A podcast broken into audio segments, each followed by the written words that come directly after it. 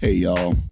I know what you're thinking. Oh my God, not another podcast.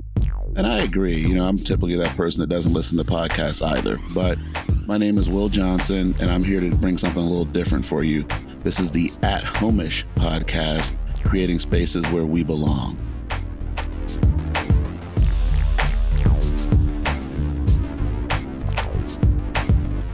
Welcome back to the At Homish podcast, creating spaces where we belong. I cannot believe we are already at six episodes. This has been such an amazing run. I think back to, you know, roughly a year ago, because I want to say, yeah, it was a year ago that I was having a conversation with Jen Todd out of Detroit. Shout out to Jen. But we were talking about, you know, wanting to create a podcast and or doing something at least. And so, you know, it all started with a video we recorded in Detroit. And I know we talked about recording when I, I, visited for the first time in March, but that didn't happen. It was St. Patrick's Day. That's a story for another time. But then when I went back in the summer, we actually did a couple videos behind the house at the lake, which was awesome, but it was so funny, so quirky. We are just having a good time with it. And then um, we recorded one in front of the Charles Wright Museum in Detroit. And it, the, the topic was about an event that happened for Black history, and the question was around why aren't there people of other ethnicity showing up? But from there was when we actually recorded the video that was outside the Lake Pontchartrain Hotel or the Pontchartrain Hotel that's right on the, the Detroit River across from Canada, which some people got to see on Jen's YouTube channel. And, you know, that really kind of broke the ice of, all right, we're going live, we're recording. And, you know, based on a lot of the feedback from that video, and it really just kind of set the, the pace and the cadence for uh, this podcast here, where so far it's only me. but, you know, we're going to get some guests on here pretty soon and engage in some more conversations because I really enjoyed that conversation with Jen back then. And, you know, we still talk and we just got to get together and create some content. But you know, after that, to be able to to meet up with Brandy and he, she introduced me to Trent because I didn't know the first thing about creating a podcast. That was another part of the the struggle that that Jen and I had as we were trying to navigate it. We didn't know. We are just trying to figure it out. But I saw that Brandy had a podcast and then I heard that Trent produced it. I'm like, okay, well, let me connect with Trent. But then I hear Megan and Sheila on their podcast and they want me to be a guest on it. So I'm on their podcast. But then I was on Simon Phillips' podcast out of the UK. I'm like, I'm becoming the podcast king. Hey, you know, all this time in front of the mic. And then I was on Brandy's podcast. And then I was on Sarah, the Market Mavens podcast. And then I was on Mo's podcast. I love it when. Make sure you check that one out. Just so many good things going on, so much content, so much information, such good people. And so I'm excited to now be at six episodes of my own podcast with a lot more to come, merch in stores. We're working on some some tweaking the logo a little bit based on some feedback. And so just get ready for that big launch coming up soon, as well as the website and everything else that goes along with it. So, enough about me and all this podcasting stuff. This week so far has been absolutely amazing. One of the things that was most amazing to me is a discovery that I made. and, you know, you know, you call it a discovery, but other people already know about it. There was a movie that was filmed here in Snohomish in 1979. This is important because I remember watching the movie in the movie theater with my mom in 1981, just a little kid in Atlanta, Georgia. All right. The movie was titled Bustin' Loose. All right. And it starred Richard Pryor and Cicely Tyson. The movie was about these kids who were in an orphanage in Philadelphia. Okay. The orphanage was closing down, and these eight kids specifically, they couldn't find a home for. Okay. Speaking about at homeish, trying to find a home, but they couldn't find a home for these kids because these kids had special needs. And it was a diverse group of kids. There were, there were a couple Mexican kids, Puerto Rican, black, white, one kid who was blind. One of the kids he, he, used to steal people's wallets. Another one was a pyromaniac. Another one was Vietnamese and she was sold into prostitution at a young age. I mean, it was just like these kids that had so much life trauma, so many difficulties along with these special needs, and they could not find a home. So Cicely Tyson decides, you know what? I want to find a home for these kids. And yet I know it was a movie, but I want to find a, I want to make a home for these kids at my family farm just outside of Seattle. And I'm like, okay, well, we're outside of Seattle. And again, I saw the movie as a kid. I wasn't even thinking about the Northwest back then. But then once I became a special education teacher, and for some reason the movie just came up in my mind, and I'm like, oh, I want to watch this again. And I'm like, oh, these are kids with special needs. These are the, the, the type of students I typically work with. Wow, I have such a connection to this movie. This is awesome. And I love the soundtrack too. You got to check out the soundtrack. There are some amazing songs on there children's songs, Just When I Needed You, You Stop Loving Me. Roberta Flack like lays it down. But I remember like that movie just like really stuck with me. And so earlier this week, I'm doing some research and just, you know, really trying to learn more about the community as I'm, you know, working to help build and nurture community for everybody here. And I see that that movie was filmed here. I'm like, how in the world is one of my favorite movies from when I was a kid that really connects to the work that I do. It was actually filmed in this community where I get to work and just a couple blocks away from where we're recording this podcast. And and I think it's just amazing because upon that realization, that discovery, I'm like, I want to talk to some people who have been in Snohomish for a while.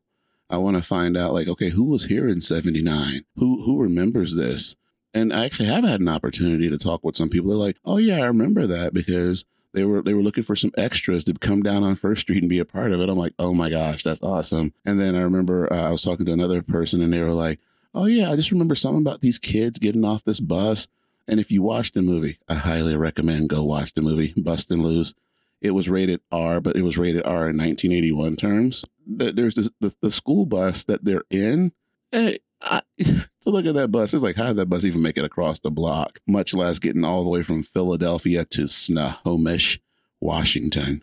I'm wondering if that bus even exists somewhere. You know, it'd be fun to go down somewhere and be like, oh, that's the bus. Let's, let's clean it up. Matter of fact, let's remake the movie. I think that'd be something awesome to do because you know what? We we do have in our society now kids who don't have a home. We have kids who don't have food, don't have access to what they need. And so, yeah, it's still a problem. It was a problem 50 years ago. It's a problem now. What can we do to make that happen?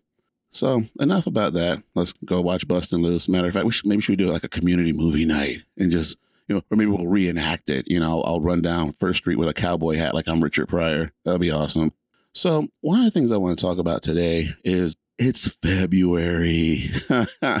I want to talk about some cultural recognitions because that's part of the work that I do with the school district. Every month, I put out information on what are the big recognitions, celebrations that are going on, or just things for awareness. And so I did not mention this last month, and I absolutely should have because I was talking about Dr. Martin Luther King. And towards the end of his life, one of the things that he was working on was something called the Poor People's Campaign. And, you know, he was all about having equal wages and opportunities for people. And a lot of people may not know this, but January is Poverty Awareness Month. And in the United States, about one out of every 10 people live in poverty. We're about the same here, where in Snohomish, it's about 8%, so a little bit lower. But we do have families in our community that are living below the poverty line, which basically means they don't have enough money or financial resources to meet their basic needs we have folks, unfortunately, you know, maybe living in cars or going from hotel room to hotel room or living with other folks. And it's, it's just a tough situation to be in. And when I really think about poverty awareness as it relates to the work that I do, knowing that if someone didn't eat dinner, didn't eat breakfast, they're probably not going to be focused on learning.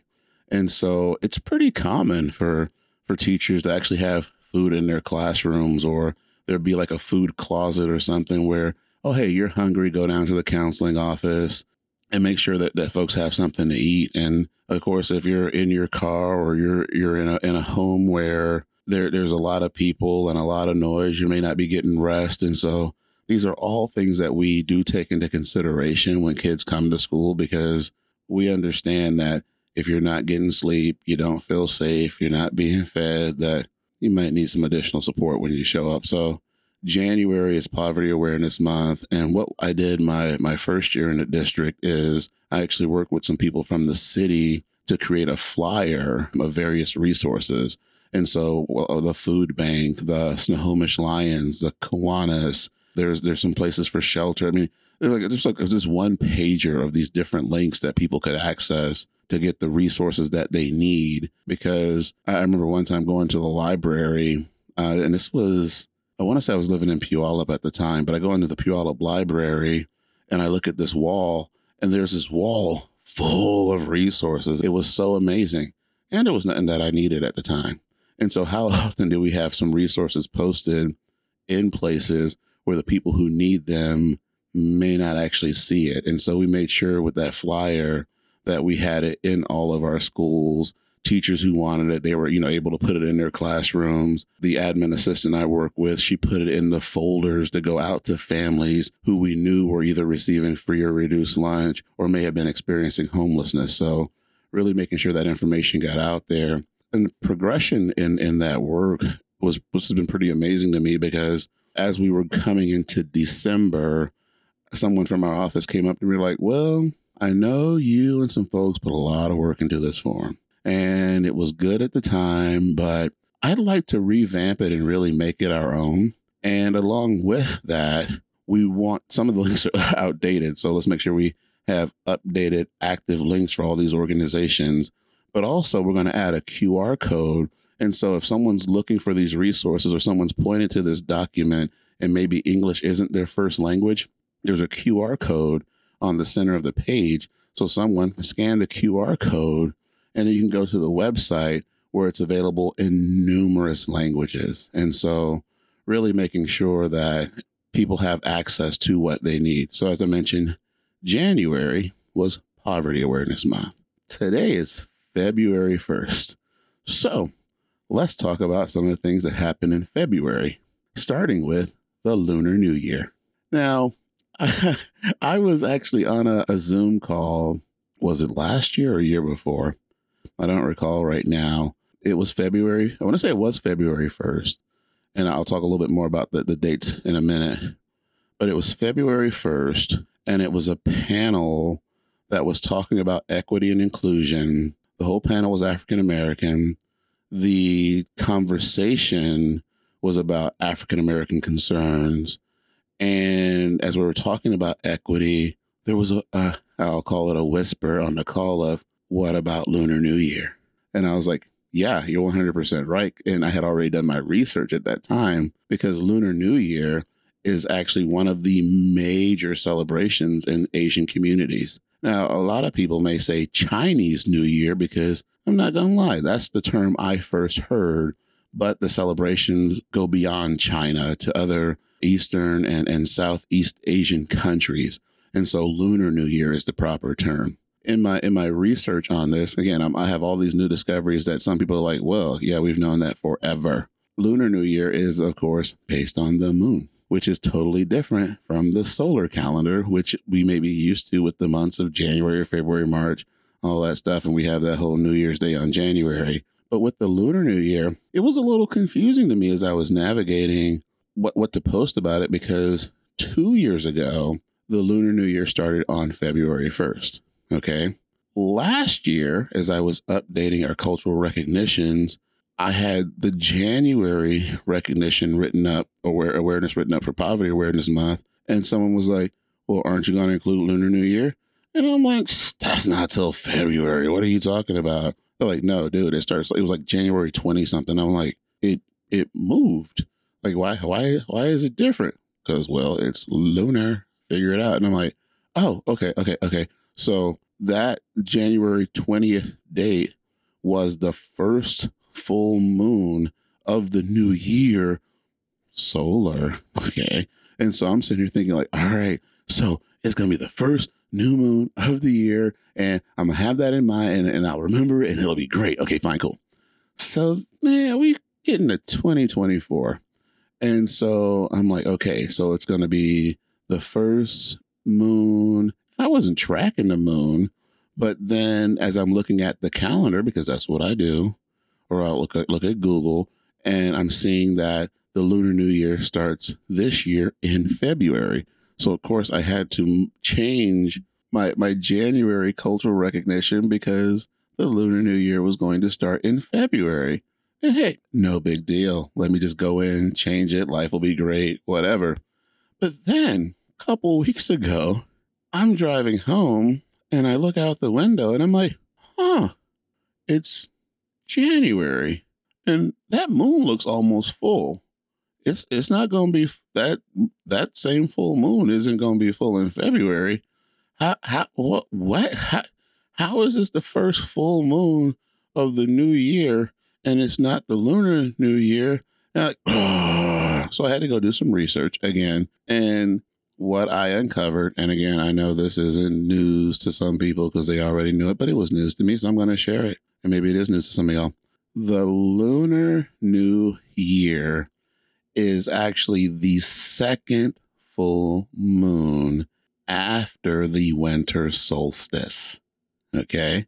So, right, the, the the longest night of the year, the shortest day, the second full moon after that point is the Lunar New Year which means it can fall anywhere from about January 20th to February 20th, anywhere in, in, that, in that month time period. So, after listening to this podcast, hopefully this education has helped you to no longer be confused on why is Lunar New Year moving around? Because it's not based on the solar calendar that we're so accustomed to here. The more you know. so, along with Lunar New Year coming in this February, and I don't know when it is for next year. I I just do my calendar one week at a time. it was also brought to my attention that February is dating violence awareness month. Kind of a heavy topic, different than what I typically do, but one that's super important. I, I want to toss out there real quick because, you know, as we talk about creating spaces where we belong, uh, belonging is safety. And it's so important that we feel safe especially in our closest relationships. And so when I think about dating violence, I really appreciate something I read, and it was just a couple months ago, even though I'll preface with this. My mom always used to tell me, okay, when you're out with someone, you're dating someone, you're in a relationship with someone, you think about them and you treat them in a way that you want me as my mom my sister or my daughter to be treated. And I'm like, ooh, okay, okay. And I'm a good guy anyway. But, you know, that was the message for me that you just, you just always treat people right and you take care of them. And so, you know, there's information that I had received about dating violence awareness. And what I had read kind of flipped the script on we've often tell our, our, our girls and our women, oh, well, here's what you can do to be safe. Here's how you can protect yourself. When really it's, hey, guys, no, you need to show up. You need to be men. You need to be be respectful, be supportive, be positive. It's it's your behavior that needs to change because we have a responsibility to not put our women, our girls, our daughters in danger. So you, you hear me, guys? You hear me? And ladies, you hear me? That guy act the fool. Hey, call me. We're gonna take care of that. no, I'm kidding. But you know you deserve to be treated in a way where you you don't have to worry about your safety, whether it's emotional safety, physical safety. It that's important. And you know, guys, be better. Okay. Moving on from dating violence awareness and Lunar New Year, there's something else happening in February. What could that one be? Could it be uh, Black History Month? Ding, ding, ding, ding, ding, ding, ding. I've always, I've, I can't say I've always struggled with Black History Month. Where I'm going with this is I grew up in Georgia, and where I grew up in Georgia was just outside of Atlanta and I know I've mentioned this on an episode before, most people look like me. And what we did was we studied everything that, you know, we would typically study, I, I believe, based on what I know. But then you'd, you'd, you'd come up to January, right? And in January, you know, January was all about Dr. King. So I was like, all right, we got Dr. King this month.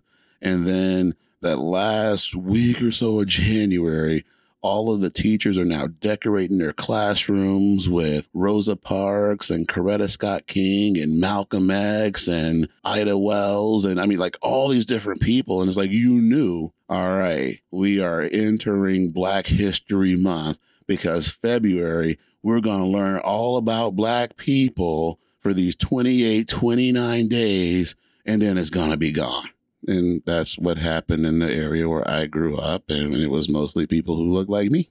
And so fast forward, oh my gosh, graduated in 92. Mm-hmm. So over 30 years now. I'm not that old, really, I'm not.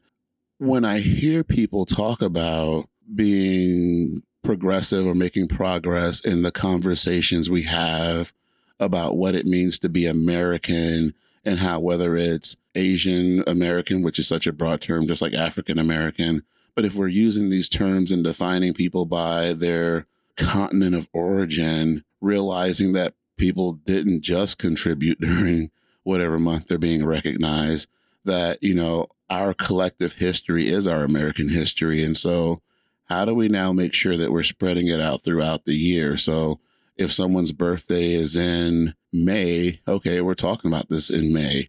If somebody invented something in September, we're talking about it in September. But I also do understand that in some spaces, we, we aren't having the conversation.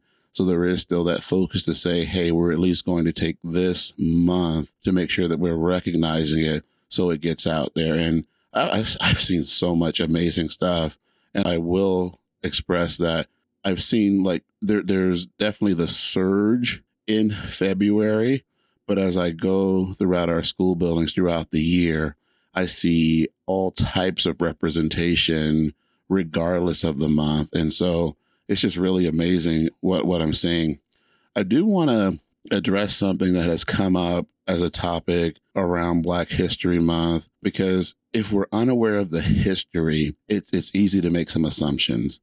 And so I've heard the comment previously, oh, yeah, well, Black History Month is the coldest and the shortest month. Of course, we celebrate it then. Why couldn't we celebrate it in like a, a longer month, you know, where the weather's nice, you know, maybe May, because that has 31 days and it's coming in the spring. And, you know, that would be awesome. Well, it'd be because the people who first came up with the idea of Black History Week, okay, who was also an African American at the time, with Carter G. Woodson, when they came up with the Black History Week, they chose a specific week in the month of February that contained the birthdays of Abraham Lincoln, who was known for something with African American history, and also Frederick Douglass, who worked closely with Abraham Lincoln and people during that time frame to, you know, help to free the enslaved people. and so it's like we want to take time to recognize these two individuals and honor the accomplishments and losing the word I'm looking for right now, but the works of, of African Americans during this time period between these two birthdays. And so, no, it wasn't a matter of being shunned to the shortest, coldest month there were reasons behind why that time period was chosen. And it was actually in 1976. I might have my year wrong.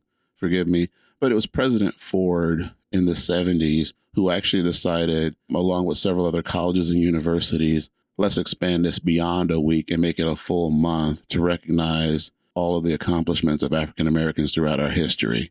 And one thing I, want to add with that is you know, it's kind of kind of like that whole whole whole movie piece because the, the movie is, is just a snapshot. We don't know the whole story of what went on with that. And when we think about the history that we're that we're told, that we're able to read, do, do you know how many things have been invented by people or ideas that have been presented where it's the person with the title or the position that now gets the recognition and there were a whole lot of other people behind the scenes making it happen. Makes me think about even last month when I was talking about the Dr. Martin Luther King Assembly because they played a video right before I went up. And in the video, they were talking about Dr. King had a speechwriter. Like, wait, what? I mean, he wrote some books, he wrote some speeches, of course, and he was a, such an excellent orator. That's my opinion, but I think was he was a great orator.